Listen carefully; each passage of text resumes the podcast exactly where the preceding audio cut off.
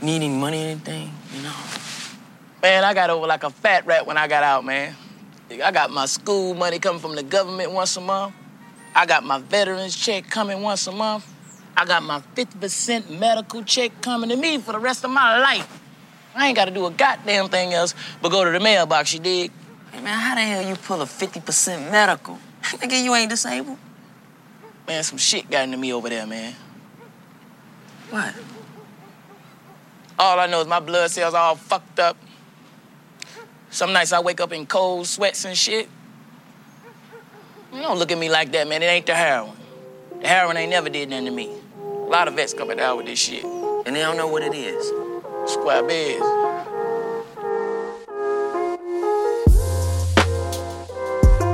That was Chris Tucker and Lorenz Tate as two Vietnam veterans who bring home disease, addiction, and horrifying memories, taking them to the edge with their families and pushing them to risk a dangerous heist in nineteen ninety-five's Dead Presidents.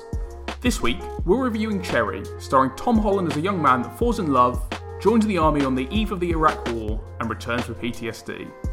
Once back, he sinks into a drug addiction he fuels by robbing banks. And we head to Texas with a country legend who's running a little slice of the oldest profession and singing all the way in this week's What Have You Been Watching? We don't know what we're doing, we're just talking about films, and films are better than people. I'm Sam. And I'm Lawrence. Why the fuck you with me? What, you think I need you? You think I need this shit? Fuck, you can't get a decent job, you won't fuck me, the only time I get to hold you is when you're having one of them silly-ass nights. Shut the fuck up, shut the fuck up. You don't know, girl. You really don't know.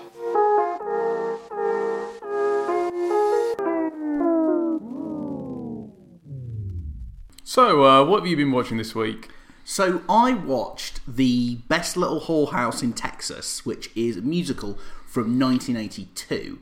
It's based loosely on the true story of a brothel just outside of a small town in Texas called The Chicken Ranch. The Chicken Ranch is run by Mona, played by Dolly Parton, who runs a tight ship, making sure the girls work hard but are well taken care of and are under the protection of her lover, the local sheriff, Ed Earl, played by Burt Reynolds.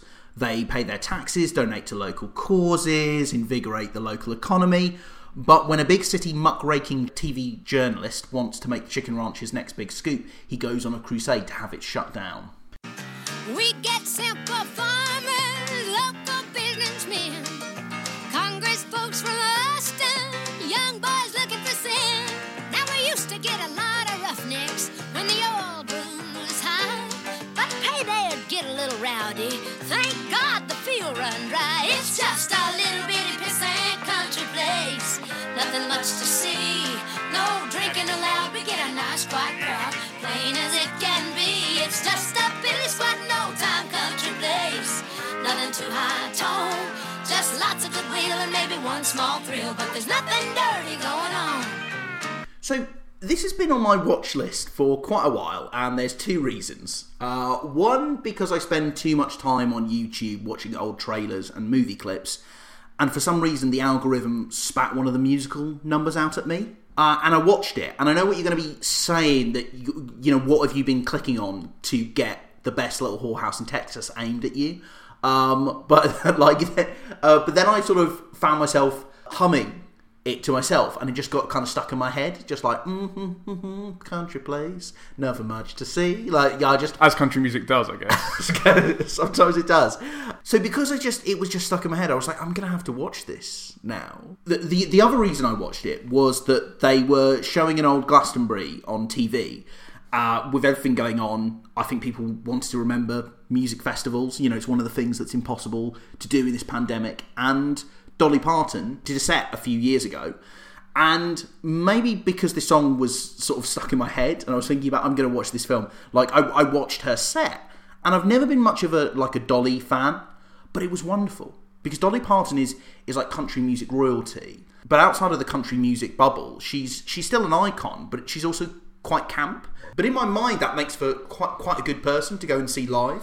Like someone broad and fun, but with their own kind of unique energy. Someone you can take quite seriously, or just have fun with, or a bit of both.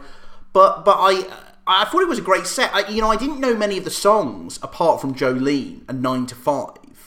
Um, but it was still really good. You know what I, what I really didn't know, and music people out there might crucify me for this, but that she originally did I Will Always Love You, which was more, made more popular by Whitney Houston, hmm. uh, like over here. I didn't I didn't know she did that, but her version is so much better. I was really taken by it. Like, her version is, her, her original version is, it's, I found it so moving, and I've never listened to it before, but I, yeah, it really spoke to me, and I... And I And so anyway, this week I finally got round to watching The Best Little Whorehouse in Texas, which is a film, you know, she made in nineteen eighty-two. And what was it like? What did you think? I, I mean, I thought it was, I thought it was wonderful. Yeah, I really liked it. Like, I, I, I don't watch musicals very often. No, neither do I. Like, I, I, this is kind of like, I watched the trailer in preparation for this, and there was just nothing about it for me that I thought I want to go and watch that film. It's just, it just seems like very, very odd. On YouTube, that like that you can watch, um, I think, The Opening Number. Yeah. And it has this uh, energy and vibrancy to it, which I sort of, oh, actually, if you're in the right mood for it, then you could really enjoy it. Yeah, you could be. And I, I don't know, I think sometimes when you, you know, when you watch as many films as like we do, I don't know, when you find something like a little bit weird that that that just... that you remember, that sticks in your head, that that kind of makes me think, like, I should really seek this out. I am a great believer in getting outside of your comfort zone, especially with films. Maybe only with films, actually, I could say getting out of my comfort zone, as I do like a lie-in and like takeaway and stuff. So maybe I'll say only with films I kind of like, I, I like to get out of my comfort zone. But no, I do with this, because I don't watch many musicals. Um, it had a few really great numbers. Ma- mainly, actually, the first one that you watch, I think, is is definitely the best. Um, some of them are less memorable, but there's also like a lot less music-y bits in it. For a mu- it's not one of those musicals where it's just constantly songs. It, there's there's lots of kind of like drama in, be- in between it and stuff. Oh, okay, that makes it more palatable for me. Then, yeah. A bit less singing. Yeah. Um. Uh, Dolly and Burt, like, the, the chemistry between the two of them is just wonderful. It, they're, they're just so comfortable with one another, um, and their status as, like, sex symbols. And it's kind of an unconventional romance, and it just suits them really, really well. I just found them, like, so watchable, because they've both got their own kind of unique charisma, and it just works so well together. Yeah, because she's the madam, and he's the sheriff. The sheriff, yeah. yeah. So it's kind of a... Yeah, quite kind of unconventional, but it works. I guess there's a kind of uh, there's a kind of sweetness and a kind of real intimacy to them, because they're both quite like big characters, but they find like having this little romance between the two of them is just ends up being like quite sweet, still like kind of like quite rude and kind of sexy, but but it's their own thing, and it's quite it's really sweet. I liked it. They're they're both icons, as I said. They're, they're icons in the South, and this is set in the South. It, it's full of like stuff you'd link with the South. You know, it's. You know, set in Texas, you know.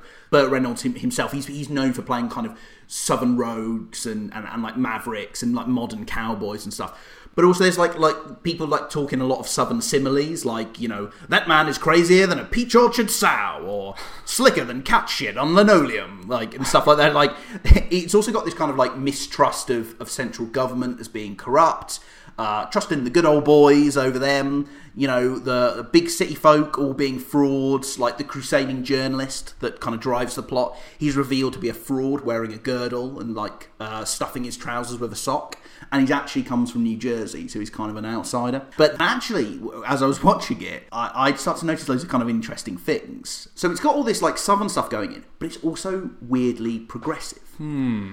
Um, because, the, the you know, the South is famous for being a conservative place. Republican states everywhere. Republican states everywhere. I think Texas is, yeah. Texas. Yeah, is Texas is Republican. They, there was a kind of a hope that it could, like, swing in the last election, yeah. But it didn't. But no, always, always, the South's always been a very conservative place. But the film does have this really progressive edge. Like, the, the central conflict is about this brothel, which is good for the economy. Provides the necessary service. Everyone is safe. Everyone is decent to Mona. It's tolerated as a common sense approach to sex work. There's no moralising. Like, in fact, the, the the point keeps getting put across that you can't legislate morality. And I just thought this was a really good progressive like like thing with in, in the middle of a, a movie with a lot of like conservative iconography, right? There's even this like really sweet scene between Mona and Ed. They go for a drive and have like some beers. Like out by a lake somewhere, and they kind of they get to talking, and they sort of um, they bring up Jesus and how he must have been a good person, and how he treated Mary Magdalene really well, who was also a prostitute. And there's just sort of their their own kind of unique take on religion. And, and Dolly looks up at the stars and says, like... That's funny now, how God can forgive you and people can't. Now, why is that? Well, because people are not very godlike. I know. And it's really sweet. like the, And the South as well is like famous for this very conservative religion. But then there's these icons talking about a really compassionate, progressive faith. And I thought that was... I thought that was really, really interesting. Yeah, and not something that you'd associate... I mean, if you just watch the trailer or if you just watch that opening number, you just think it's something that's a bit raudy or a bit fun or, you know, something that's just like a bit vacuous. But it looks like there's sort of some deeper themes in there. There's also a lot of kind of like things about hypocrisy. There's a kind of whole musical number about how the governor just keeps dodging questions and doesn't really care. And he's represented as someone who's not really caring about the greater good. Neither is the journalist uh, who's leading the, the campaign. Uh, he's a phony. Uh, there's a bit where where the journalist actually finds one of the prostitutes uh, and a customer having a post-coital joint, and he smells it and says, "They're smoking cocaine," and that sort of shows his like general ignorance towards other vices, you know, like like drugs as well. And I, I also kind of thought like the film's like poking fun at that, and I wondered whether it might suggest that the South has a more liberal viewpoint on cannabis than is uh, commonly conceived. But that's that's a whole other thing. Uh, that you, you could go into. That that being said, like I am a kind of lefty liberal, and I'm, I'm not going to say that the film was entirely... Oh, I thought you were a centrist last time. Can you make up your mind? All right, yeah. I'm, I'm centre left. Are you going to be conservative next podcast? Or... I'm slowly slipping. This is. I, I think this is this film's brainwashing me. It's teaching me, you know. Oh, maybe they got some good ideas. I, I think that there's elements of it, though, that aren't so good under, like, a kind of a harsher light, like a progressive light. There is, like, a whole section of the plot that involves, like, the winner of an annual football match, uh, the whole team getting a night at the ranch bought and paid for by a senator in Texas. And, I mean, if you want a dictionary definition of what objectification is, then that's pretty much it, right? But then again, I mean, they're, you know, they're sex workers, so they do deserve to be treated with respect, but ultimately... I don't know where that, that a word like objectification really really fits in. I don't know whether it can be used in the same way in this. I'm not. I'm not. Too well, sure. Are there, is there like a leery camera? Is there, or you know, it, does the, does the film empower the like the, the female characters? Or... It certainly empowers. Yeah, I th- I think it does. It certainly empowers like Mona and some of the people at the at the ranch. But yeah, there's the odd. There's certainly the odd leery camera. So, yeah, uh, I meant more in the kind of the context as well of, like, the fang- f- fact of, like, oh, you can go to this brothel as a prize for you winning. Like, it's a little bit... Yeah, again, I don't know whether you need a different kind of standard. I, I think that despite the tone being quite progressive, like, it, it doesn't want to be... It's not like a frank examination of what sex work is, obviously. Like, the girls are protected... They have to follow strict rules and generally seem content. But we, we don't ever get into who they are or why they're there, which I think some people, you might watch this and go, that's a bit of an omission. Like, we're more concerned with Dolly the madam, who's kind of in charge, but the girls just kind of are, are like background. It's yeah, like, do they have their own autonomy? Like, are they economically free? I don't know. Is, is that ever... Is that... Do they ever not really. I mean, they're, they're... I mean, it's a musical. I know it's a musical. Yeah, but no, but it's fair enough. Like, if I'm arguing that, like, oh, there's actually this kind of, there's something interesting going on under the surface there. I think that's that's fair. I think it's fair enough. Like, they, they don't really, we do, we don't ever really know anything except the surface level stuff about them. You, you know, we, we don't really get into them into them or who they are. But yeah, it is a it is a musical. I don't know where, how how deep you want to go with that. So there was no song about the pros of uh, making prostitution illegal, and uh, well, was there any sort of, yeah? Was there any like upbeat number about um, yeah decriminalising prostitution? Not a song, no. But uh, but uh, definitely there's a but there are segments that are arguing about that. Okay. Like Burt Reynolds does at one point. He goes to the governor.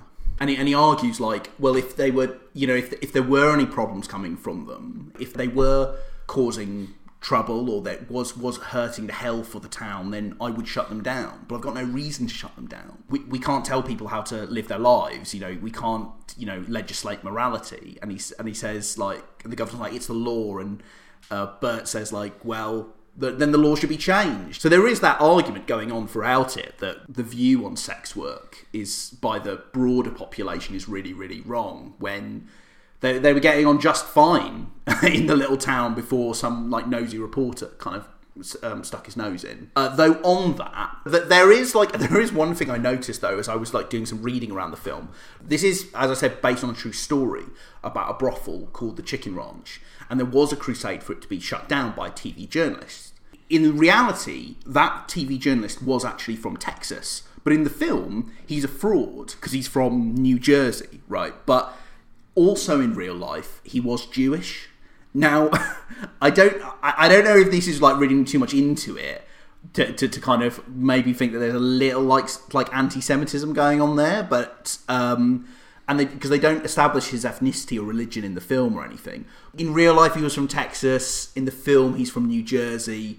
New Jersey is like the the where the biggest population of Jews in the United States is. It's a little bit dodgy. Maybe I'm re- maybe I'm reading into it too far. Well, yeah, I don't really want to comment uh, without seeing the film, but um, yeah, that doesn't. I'll never. I've, I don't think I've ever heard a film that's been described to me as something that could be so progressive and regressive at the same time. It just seems like just an absolutely like bizarre. Bag. I mean, I think it was. I thought it was wonderful, uh, but like, I think, but that's what, that is also part of what kind of I loved about it is that actually there was this kind of interesting thing going on beneath the surface. I don't know whether they intended it or not, but actually, I think viewing it now, it's this real uh, mixed bag of stuff of a kind of progressive viewpoint and maybe a more conservative viewpoint. Yeah, I mean, maybe people, maybe someone else might see this film and just not take any of that. Maybe you've kind of looked like too deeper into it, but I think maybe, uh, I don't think a lot of people have looked into it. Yeah, I mean, we, I don't think either of us can say we're huge connoisseurs of the musical genre. But, and actually, like I think part of the music genre is that it's meant to be fun and it's meant to be thrilling, and you know, you're kind of meant to lose yourself within the music and within the spectacle um, mm. of a musical. Uh, and the song, you know, you, you love the songs and you love the theatrics of it. Yeah. Uh, so yeah, I don't know if, if maybe someone else might, you know, perhaps from a like a musical background might look at this and judge it more, you know, on, on the quality of the song or you know the quality of the the choreography and the dance, or if you see if you see what yeah, I mean. Yeah, definitely. And I think there's it's definitely got that element. I don't think all of the musical numbers are as memorable as. As they're not all created equal, right? But I think it's really fun. It's got a real spirit to it. It's really fun. It's really sexy. It's really, it's kind of silly in bits. And I, I think there's a, I think it's a little bit of a gem, like in the musical genre. And there's this, and there's this re- was this really nice point. I was watching it towards the end. Like I didn't expect it because it's a, it's a musical, and I didn't expect like Dolly to bust out any of her songs, but. Then right at the end, she sings I Will Always Love You. And the movie was already at this like really sad moment. And I could just feel myself like welling up a bit. And it was such a great moment. And I don't know, I'm a, I'm a little bit in love with Dolly Parton now. And I feel like I might go for a bit of a Dolly phase. Like maybe look at some of her old albums and stuff. Yeah, well, she helped come up with the vaccine for coronavirus. So very timely. No better time to fall in love with her.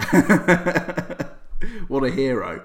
Like I said, I think it's a really, I, I think it's a real gem, um, and I think it's it is really fun. It's it's got some like great numbers in it. There's great charisma between the two leads. I think it's a gem, and there is a more liberal representation of the South in there that might be a bit more closer to reality than Fox News would often have you believe. So I, I think that it's, it's kind of interesting watching that that balancing act. But you can just come for the.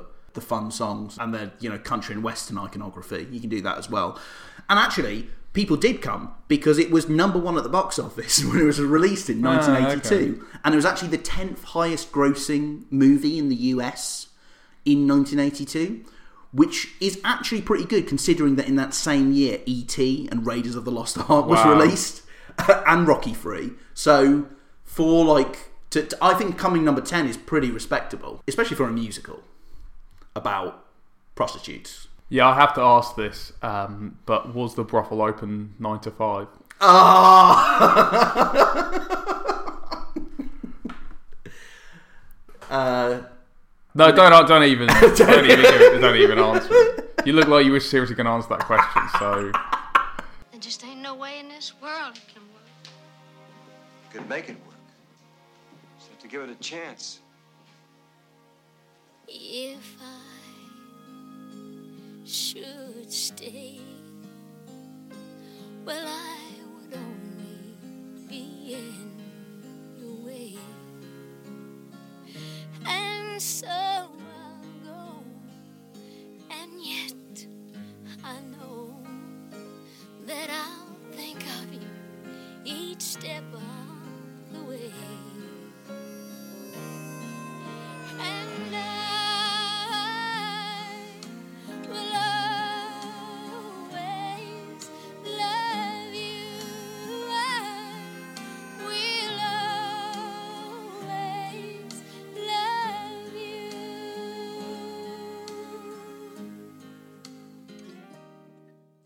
Does it? Does this conversation put you in the mood to watch musicals? No. Fair enough. No. Uh, I, I just... It's... It's yes. I, I, I can admire musicals from afar, and I would never disrespect any genre.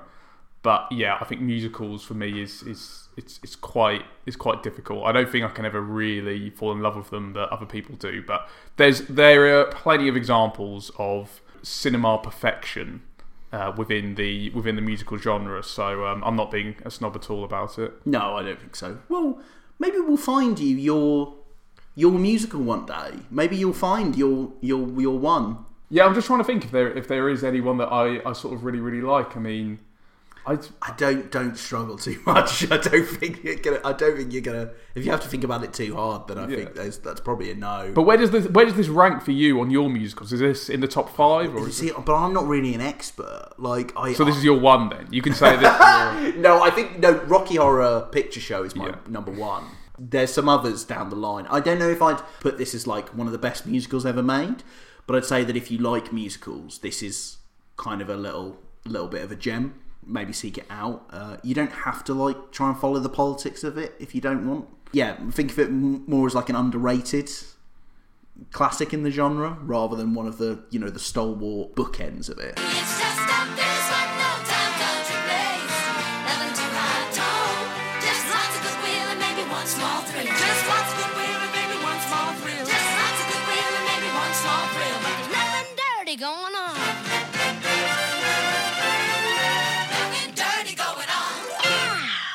So, this week we watched Cherry, which is directed by Joe and Anthony Russo and starring Tom Holland, and it's available to view now on Apple T V. Sam's going to tell you the plot.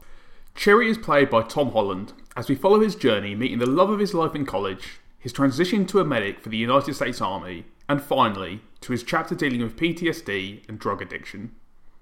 Or, as a haiku, the military. Can't live with it or without. Bit like heroin. Sure but simple. Sure but simple. To the point. I mean, there's there's a lot of strands I need to fit into that five seven five formula. So I I, I feel like I nailed it. Yeah, I think considering how long and slightly complex the film is in um, in terms of what it's trying to say and trying to do, I think it's quite nice for you to give something so succinct right at the beginning. It's just quite a contrast. And here's a clip. I'm twenty-three years old, and sometimes I wonder if life was wasted on me. I take all the beautiful things to heart. Till I about die from it. But there never seems to be enough time to do. You're it for me. I feel the same way. I joined the army. Why would you do that? Sometimes I feel like I've already seen everything that's gonna happen. And it's a nightmare.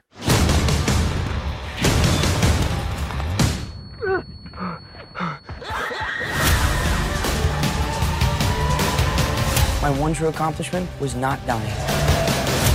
Move back up! I have this noise in my head. It'll stop. One day it'll go quiet.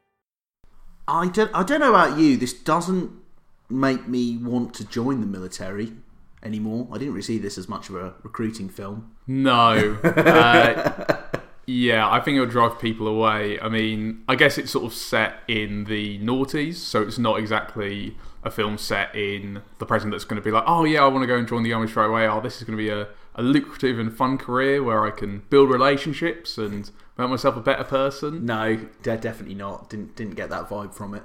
But it's not just about being in the army, I guess. No, and I think that's what's distinctive about it. Uh, and I, I certainly am finding it a struggle to find things that are distinctive about Cherry, but...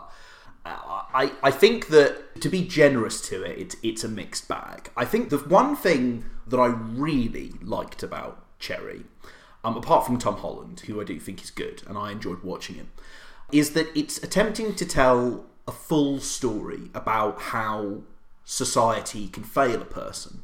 And I really like that. You know, it's not just about drug addicts. It's not just about being in the military. Uh, it's not just about the choices that lead you up to either of those two decisions. It's it's attempting to tell you the full story of how a life can go so, so wrong, and how both society and the person themselves enables that to happen. And I think that's a really ambitious idea, and uh, to an extent it achieves that. I, I think that the problem is, at the same time, it also just feels like really well-trodden ground. It might seem like low-hanging fruit, really, to compare it to other dramas about these subjects. And like I said, I admire that it's trying to tell a complete story of a life. But the the moment-to-moment bits in it are all things you will have seen before if you've watched Full Metal Jacket, Jarhead, Trainspotting, or Drugstore Cowboy. And that is really what holds it back. Yeah, I agree with most of that. I think... ostensibly, it's a visual film. It's made by the Russo brothers, and this is their first film since Avengers Endgame. So they've kind of gone to... Oh, that little indie project. Yeah, exactly. Well, I think this is what was quite interesting, really, about the pre-production and, I guess, the whole process of the film, and the fact that you've got these people who have made one of the most highest-grossing films of all time in Avengers Endgame, um, and they've contributed to other Marvel films as well. But they've gone to make, yeah, this film for a much lower budget. They're working with less visual effects than they will have done on um, on the Avengers films. And yeah, I guess they're trying something completely different, which is admirable in a way, but I think you can probably tell that this isn't a subject they've really looked at before. And I, to return to my original point, I think it's a visual film in that they're interested in certain camera techniques, and they're interested in certain ways of telling the story that look really, really good. But then the substance of the story just isn't quite there for me. Okay. Do you think that's because th- these subjects are just so well-trodden in cinema? I don't know if these are the guys to find a fresh look at this kind of thing. Not, yeah, not particularly. I just don't think it's very well told. I think it's it's just too bloated, really. I mean, I think it could have been one hundred minutes, and there's this kind of overuse of slow-mo throughout, and I really, really felt towards the end. I felt, mm. I mean, this is kind of an odyssey, and I don't re- really mean that as a compliment. It just feels like it goes on and on, and and actually, I think if you take away some of these like visual motifs that they, they use, and you tell it in a much more functional, straightforward way, then I think you can perhaps make more of an impact, because we actually see this guy who into, into Cherry, who's who's really likeable, and he seems, you know, someone who's a bit of an idealist. Yeah. He ends up falling in love, and then through tragedy, really, he ends up joining the army. And then after that, his life just completely goes downhill, and he turns into a, a bank robber. We we open the film with him robbing a bank, mm. so we know that it's going to go very wrong very quickly. Well, no, well, not very quickly, but over um, over a certain amount of years off after he comes out of the army. But there's just this doom-laden idea about it. And he even says, I think, that, you know, when you can see something that's going to happen and it's your worst nightmare. And there's just that, you know, that there's that feeling throughout the film, and this tone that things are just going to go very, very wrong for him. And I think that's a hard film to to really grasp. Listen, don't, don't talk to me about misery-laden odysseys, because I had to watch the Snyder Cut recently. that was a that was a miserable odyssey. I think that's another um, podcast. Yeah, that's a whole other podcast. Yeah, I, I, I agree. I think that I respect the, the Russos for some of the things that they've done before. They were one of the more fresher voices in the Marvel universe, which is really hard to do since they since uh, Marvel Studios are determined to choke any kind of individuality. Oh yeah, directors work on a leash. Yeah. They work on a leash there. But somehow, see, the Russos were the ones that managed to shake the leash the most with the second Captain America film, and, you know, amazingly, it was one of the most well received, and then Marvel gave them all of the biggest projects. So I don't know whether that should tell Marvel, like, you should learn a little lesson there, but again, maybe that's another another podcast. Yeah, let's stay yeah. on Cherry. Stay, stay on, on Cherry, Cherry, stay on Cherry. Well, that's the thing as well, is that I, I want to stay on Cherry, but it is hard to not watch something like this and be drawn to both the careers of the Russos and of Holland a bit. I mean, I mean, an example of, of what I'm kind of getting at here, this stuff that we've seen before, you know, it's the narration throughout the film, it's the grueling boot camp, it's the insanity of the day-to-day in a respectable way of life, like being in the military, and then just the normality of the day-to-day life in an unrespectable life, like being a heroin addict or robbing a bank. It's the drill sergeants, the dealers, the comrade in arms, the other junkies. Like, this is all stuff that most people listening to this will have seen, you know, half a dozen times before in other films. And some of them I did like. It just really just never, it never felt that fresh. That does make you feel the length even more. Like, it does go on and on and on.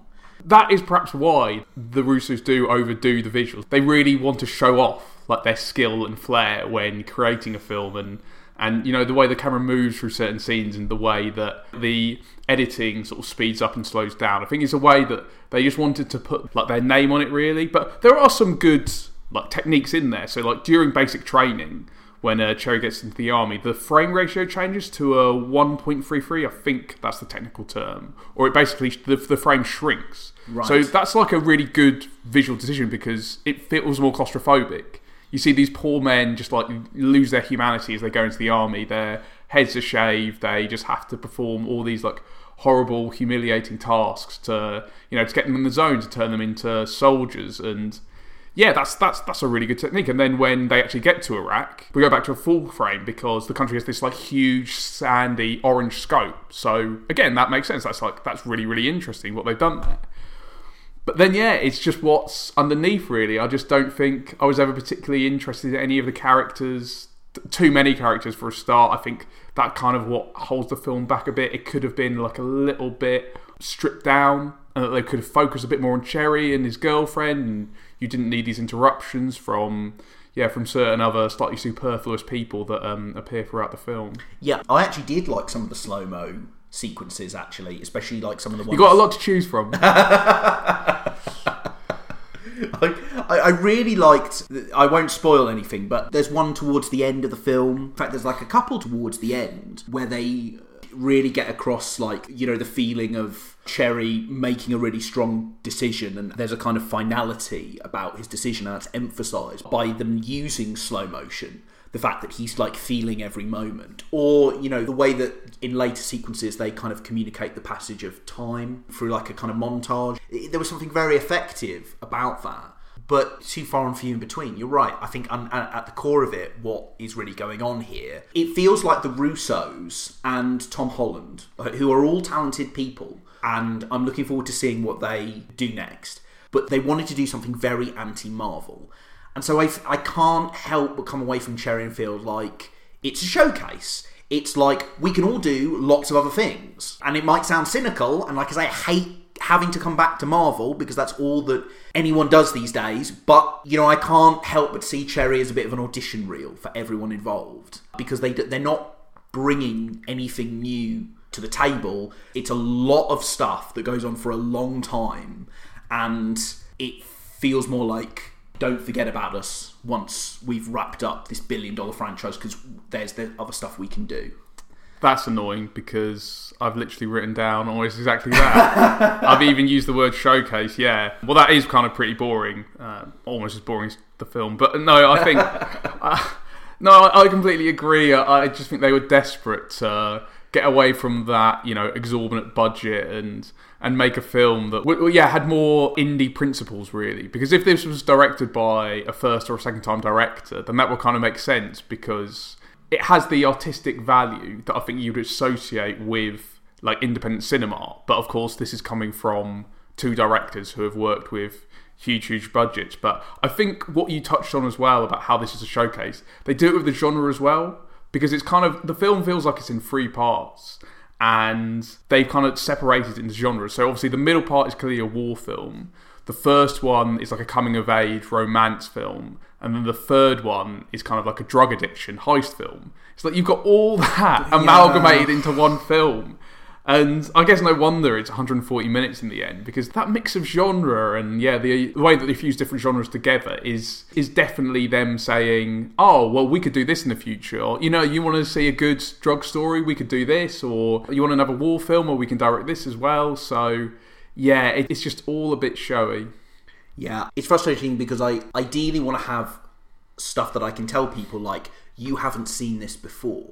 You know, I want you to see this film because it's a fresh take on something. Cherry just feels like a bit of a holding pattern. Like, it's really hard to see how this is going to make its mark. I think people will come to it because they like Tom Holland, and then I think most people will forget about it. As I was kind of talking about this, it actually reminded me of Malcolm and Marie, like that we were talking about uh, last episode. I don't see this staying in people's minds. You know, I hate to be a, a cynic, but it, it's stuck on a platform that I just don't think is as popular as many of the others. You know, I bought the free trial to watch this. I'm not going to be staying on Apple T V. I think Tom Holland is going to be an icon for many younger people, but I just feel like there's so many platforms out there and there's so much content, and we are competing with more and more things these days. A lot of people are used to things the length of a TikTok video. I think it's just another example of something that's going to be really disposable. Not a lot of people are going to remember it, and I'm not even sure if it was designed to be remembered. I think this feels a bit like something to do while you're waiting for the next thing, and that's kind of a shame. Um, although I think to an extent that's successful for Holland, because you certainly get to see that Tom Holland's got a lot of range and that he can do some really good stuff, and I think he is a great actor, and I'm really looking forward to seeing him do more things in the rest of his career. I would have actually really liked to see, when directors come out of a, a system like Marvel, I would have liked them to really make their mark, make something a lot weirder, make something that, that, that actually was them going out on a bit of a limb and saying, like, no, actually, this is who we are as filmmakers. But they have tried. They have tried. Uh, yeah, this. maybe I, they I have. Think, yeah, I, I mean... Maybe, maybe that's a bit unfair. Maybe that's a bit unfair. They could have just sat on their laurels and done, like, another big-budget film. I mean, look, the studio would have... Any studio would have given them, a like, huge budget. They've helped to make one of the most successful franchises in, in film history. They, you know, they could have gone to any big studio and got a huge budget and gone to make, I don't know, like a three hundred million... space epic, or, you know, I'm trying to think of the most expensive film I, I can, really. And no, they've they've gone and they made this. I mean, I, I don't think it's particularly worthwhile. I think I, th- I think Tom Holland's good in it. I think you see a really good physical transformation. But overall, yeah, I just felt this is more of a showcase than a film that's trying to say something about war and say something about drug addiction and and, so, and what happens to soldiers once they return from, from that hellish landscape. But I don't want it to feel like a showcase. Or if it's a showcase, I want it to feel like, oh no, the Russos are different because of this. This is what they do. This is the thing that they do best. I didn't get anything out of Cherry that said, this is what the Russos do best.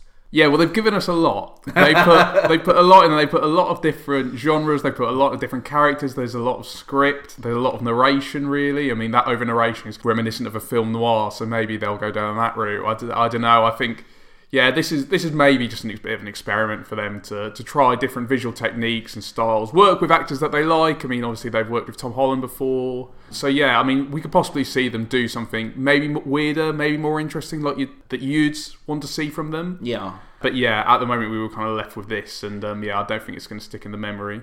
I guess the one thing it does do really successfully is, as I said at the beginning, the, the entire journey of a person, not just those selective snippets.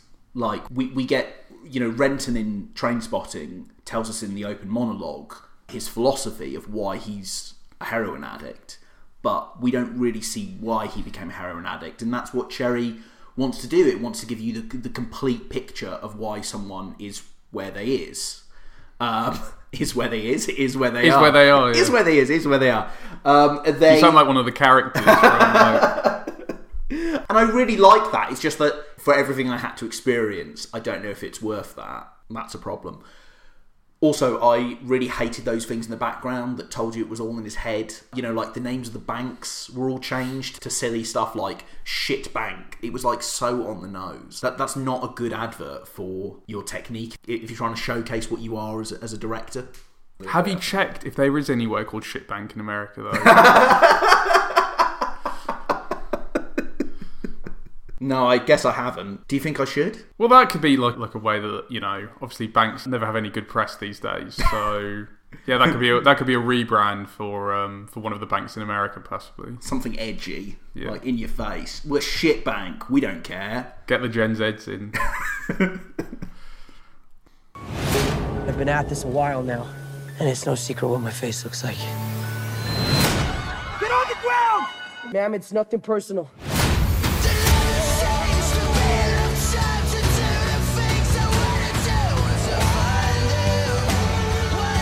You're gonna make it through this. I love you.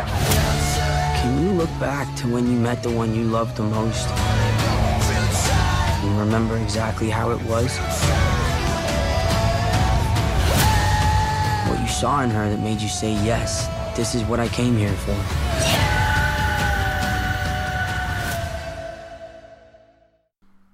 If you like Cherry, then Jarhead could be one to watch in the future. The strongest part, in my humble opinion, of Cherry is in the middle third and the loss of innocence over Cherry's time in boot camp and in the suck. Well, the majority of Jarhead's running time takes place in Iraq, but in the First Gulf War around nineteen ninety-one. We follow Anthony Swofford as he joins the Marine Corps and goes through military training. The close relationship he has with the unit around him defines him, and we see the same as Cherry makes good friends with a fellow medic. Jarhead doesn't mess around and only gives us a glimpse of Swofford's backstory before he joins the Corps. Within a few minutes, we're already at the base camp where Swofford is humiliated and put through the ringer as he and the other recruits go through hell, much like what happens to Cherry. Swofford! Sir, yes, sir! You the maggot whose father served in Vietnam? Sir, yes, sir! Outstanding! Did he have the balls to die there? Sir, no, sir! Too fucking bad! He ever talk about it? Sir, only once, sir! Good! Then he wasn't lying! Do you have a girlfriend, Swofford? Sir, yes, sir! Yes again, motherfucker! Jody's banging her right now! Get on your face and give me twenty-five for every time she gets fucked this month! Down on your face! It was shortly after meeting drill instructor Fitch that I realized that joining the Marine Corps might have been a bad decision.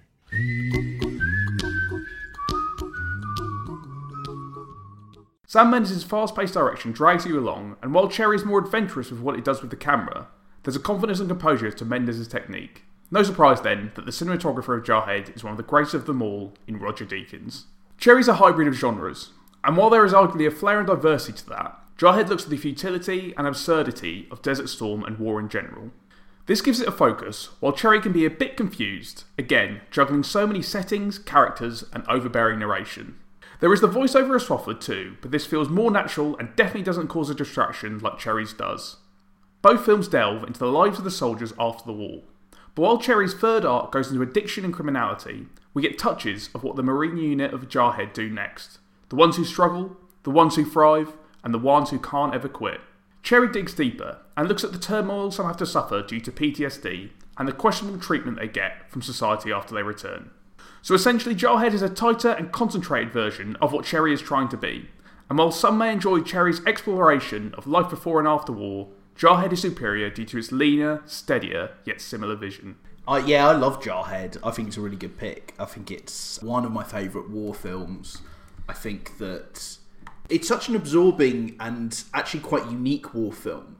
Uh, and it's kind of different from Cherry because a lot of Jarhead is about the trauma that Swofford and his fellow soldiers go through by being in the middle of a war but never actually being allowed to fight it, and as they're slowly going insane, having been forged and brutalised into these tools for something that they're never actually going to do. That starts to kind of wear away at their sanity. Yeah, it's almost like a new take on war, which I kind of yes. like. I mean, okay, maybe you can look at certain themes or ideas in other war films and they're similar. But yeah, for for me, the endearing idea of the film is to have all this build-up through boot camp and arriving in Iraq and then to have no payoff and no glory. Yeah. So this is epitomised at the end of the film where I think it's Troy, uh, played by Peter Sarsgaard, and Swofford are about to use all their training and preparation in assassinating an Iraqi soldier. Yeah. Only for a major to come in and say, oh no, we'll just bomb him from afar. And they kind of, they lose their minds because they were like, this is this is what we've been waiting for, this whole mission to to go into Iraq and, and stop it invading Kuwait, only to have the U S Army just take control from above, making us being there completely pointless. And yeah, it's just, that's insanity to them, just complete insanity. Yeah, and I think it is, and I think it communicates the way that war can be insane in a lot of different ways, and I like that about it. I think it's a good comparison with Cherry because they both have this narration and they're both telling a story about the military way of life, really, and how that can drive you completely insane. But I do much prefer Jarhead. I think it's got a lot more better moments and a better cast that's a lot more memorable. It's a great one for uh, Jamie Foxx, actually. Jamie Foxx yeah. is so good in it as this Staff Sergeant. As this Staff Sergeant who is absolutely dedicated to being in the Marine Corps. And his performance just runs that really good line between being absurd and genuinely intense. I really, really like that about it. Yeah, I love this job. That's what he said. I love that. Mo- I love this job. But the intensity in the way he says it to Swofford, you kind of can really, really you, feel it. It's a really good. It. It's a really good piece of acting. It's amazing, and I love that bit because it's almost at that point where you're like, that's another level of oh my God, he's insane. He's in, he's insane. After all they've been through. After all they've been through, and he's like... walking through the desert, you know, past all these, like, this debris and these, these bodies and... The fire, the oil thing's on fire, and he's just talking about, like, I could have a, a better life at home, but I don't because I just love this job. And why? Because he's, because he's insane. He's completely... He's perfect for the Marine Corps. He's perfect for a person running a bunch of Marines because he's almost more insane than all of them. Yeah, I love it. Yeah, I think you mentioned there the oil wells. And I think that's one of my favourite parts of the film because it just looks so beautiful. I mean, we met, I think we mentioned Roger Deakins, Roger Deakins every yeah, time. He's amazing. Yeah. As the cinematographer who sort of captures all the sort of the colour and the the scope of the film with the, with the camera. Yeah, the, the way that he is able to sort of paint that picture is incredible because as the Iraqi soldiers were fleeing, they lit up the, the oil wells. Mm-hmm. So they kind of burn throughout the night, or they burn through days. So you get this amazing image of them on fire against the, the sort of the black of the night sky, and it just looks absolutely extraordinary. Yeah, and yeah, that it's incredible that he's able to capture this beauty in such a desolate place. Yeah. Oh, and the, the crude oil rain as well. Yeah, yeah, that's amazing. Absolutely beautiful. But also the world operating in, in opposite, yeah, almost. Absolutely. Something from the ground, like falling from the sky, shows the twisted world that they now inhabit. Because I love this job.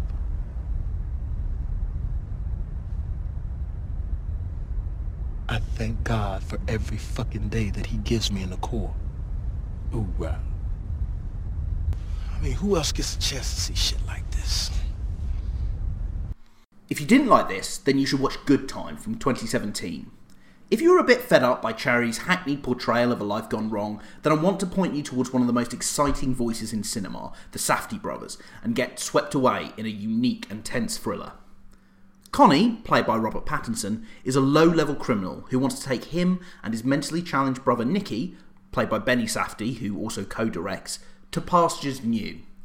To do that, he decides that they need to rob a bank, but when it goes wrong and Nicky ends up in jail, Connie is determined to bail out Nicky with any hustle or con he can. My brother's been arrested. He's being held at Rikers Island. You could get killed in there. Sorry, I just have a client that walked in. We're good? When you get another ten grand, your brother will get out. Where are you? How much money can you get right now? Come on, bro. Oh, my gosh. Are you kidding me? What do you think I'm doing this for? I want to get him out tonight.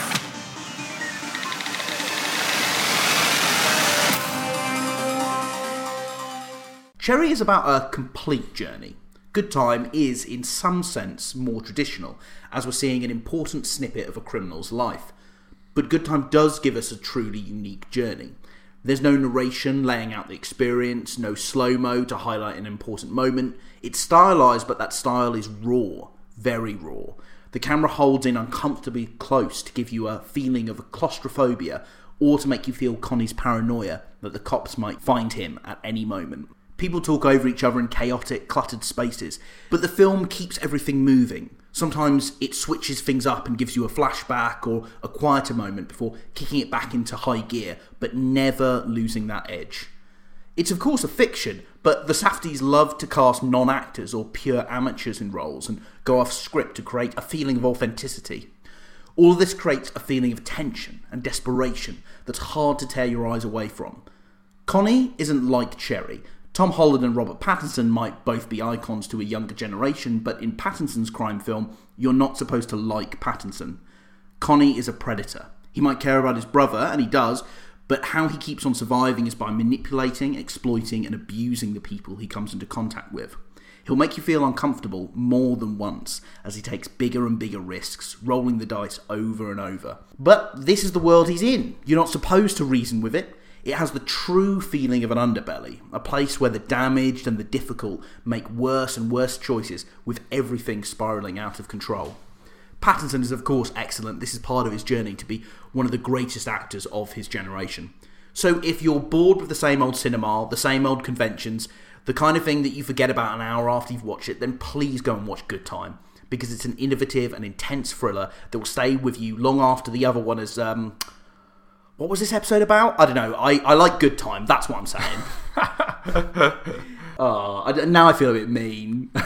Yeah, we've, t- we've taken a lot of digs at Cherry over the course of the, the yeah. podcast so far. We, I have a little bit. But it is it is hard when you have that experience with a film like Cherry. When you look at something like Good Time or the Safdie Brothers, I mean, I have to put a bit of a, a, a, a I guess, a kind of caveat that, like, the Safdies are kind of like hipster movie royalty, so I fully acknowledge that I'm falling into the pretentious hipster reviewer, like, like stereotype of... of of loving the Safdies as much as I do, but I am absolutely obsessed with them. And, you know, watching something like Good Time is such a unique and fresh feeling experience. It's it's not something that comes along every day. I feel like it's a lot more valuable than the kind of experience you get coming out of Cherry. Even though, as we discussed, I, I do think, like, the, the Russo brothers and Tom Holland do have noble aims. I just think if you're viewing it as a film, it, it kind of is what it is. Yeah, I, I always overuse the word unique, and I, I cheapen the word, but yeah. like, I, I, this is one way to describe uh, Good Time. You, you've seen nothing like it, and I think the amazing quality about it is that you don't know where it's going. No. You, yeah. you just have, there's this sense of no direction to it, which um, it's, that sounds like criticism, but it's not. It's because from scene to scene, you just don't know what's going to happen. These unexpected events just keep happening, and yeah, you know, you get towards the end of the film and you're like, I don't know if this is going to go on for another hour. I don't know if this is about to end. Yeah. Um, and it's just that freneticism that just makes it so, so good. I, I, I mean, I'm not as big a fan of it as you are. Yeah. I guess maybe it took me a, a longer time to see it than others had. So obviously I was going in with a lot of high expectations and maybe it didn't quite match that for me. Yeah, that's that's fair enough. Uh, but yeah, it truly is an amazing independent film that you just won't forget. Like Cherry, I think that's the thing. It's distinctive. It, it has distinct. It has this distinctive style that Cherry just doesn't have. And that's why I, I, I want to send people in this direction, because it's so unique. It's so, it's so special watching a, a Safdie Brothers film. And I, I do think a lot of the problems with Cherry was, is, is seeing the same stuff over and over and over again that we've watched for a very long time. And you just don't get that with Good Time. It's a really stressful experience watching a Safdie Brothers film, in a, in a good way, though. I mean, you can you get you definitely get that feeling of you're, you're not in a, a glamorous world with them. You're in an ugly world, and you are watching a train completely going off the tracks. And I think that does feel like a better portrayal of, of the criminal underworld. You know, it's it's almost completely void of romanticism. I don't think you could view any part of Good Time as sexy in in any way, and I think that's even though it's got Robert Pattinson, yeah. even though it's got Robert Pattinson, who is a very sexy man. It's such a horrific world that he's in, and some of the lengths he goes to, I think, will make different people uncomfortable uh, to different degrees for for different reasons, and I think that's really really interesting. As I said in my description, he's a real predator, uh, and that, that is different from very much different from Cherry, who you're supposed to have sympathy for, and you just aren't meant to for this. Just a dyed-in-the-wool manipulator, someone that, that that's why he's in this underworld, because that's what he does. That's how he keeps keeps on moving. Yeah, he's kind of a bit of a chameleon as well. At one point, he dyes his hair oh peroxide blonde. Yeah, and that's all part of his thing. Like, uh, you know, he just he just sees that, and that's his instinct. Like, this is how I'm gonna I'm gonna shift back into this. I'm gonna shift into that. Yeah, and there's this just really problematic element with his disabled brother, because he is essentially like coaxes him into robbing him or helping him to rob a bank, and then he you know he tells him that he loves him. It's just yeah. this really unhealthy relationship, and actually even towards the end of it, without giving it too much away, because I think it is one that people should see, you kind of get a little bit of hope that, you know, maybe that his brother is going to be in a better place by the time the film ends. You do, and there's something really beautiful about that. You know, I think we've talked a lot about how that how unique the, the Safdies are, but I think, you know, it does mean that for the really beautiful moments, including kind of those... The, the few moments in Good Time where there is hope that there could be something good that comes out of this, they do become more beautiful. Because it's done in a style that you, you haven't really seen before, you you get to see beauty in a completely different way, if that makes sense. I mean, that might sound like that sound that, that might sound like a bit of a cheesy Hallmark card, but I think it's true. I think if you, you know, we... Seeing redemption, seeing hope in a... In a in a way that is so like understated and subtle and clever, I think that just makes it even more moving.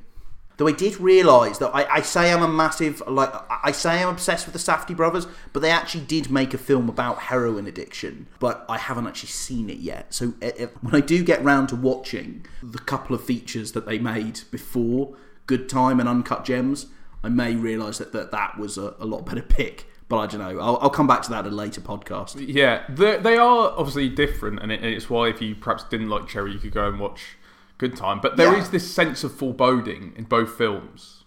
That's what I kind of got from it. That I mean, Cherry kind of sets it up in that the film opens with him robbing a bank, and then actually I think Good Time starts with Robert Pattinson, his brother, robbing a bank. If I, if I remember correctly. Yeah, or just about. They both actually have like a kind of slightly different, uh, a short. kind of pre-opening, and then they, they jump into a bank yeah. robbery. So maybe they're not as disentangled as uh, no, as maybe possible. not. But, but oh yeah, I, I think um, I, you know, I I don't think you'll ever forget watching Good Time, whether you hate it or whether you love it. But um, yeah, you all forgot that you've seen Cherry. Thank you so much for listening to Films Are Better Than People. Be sure to subscribe on whatever platform you're listening to us on right now so you never miss an episode. We're on Spotify, iTunes, Google Podcasts and SoundCloud. And don't forget to come follow us on Twitter at Films Are Better and like us on Facebook dot com forward slash Films Are Better.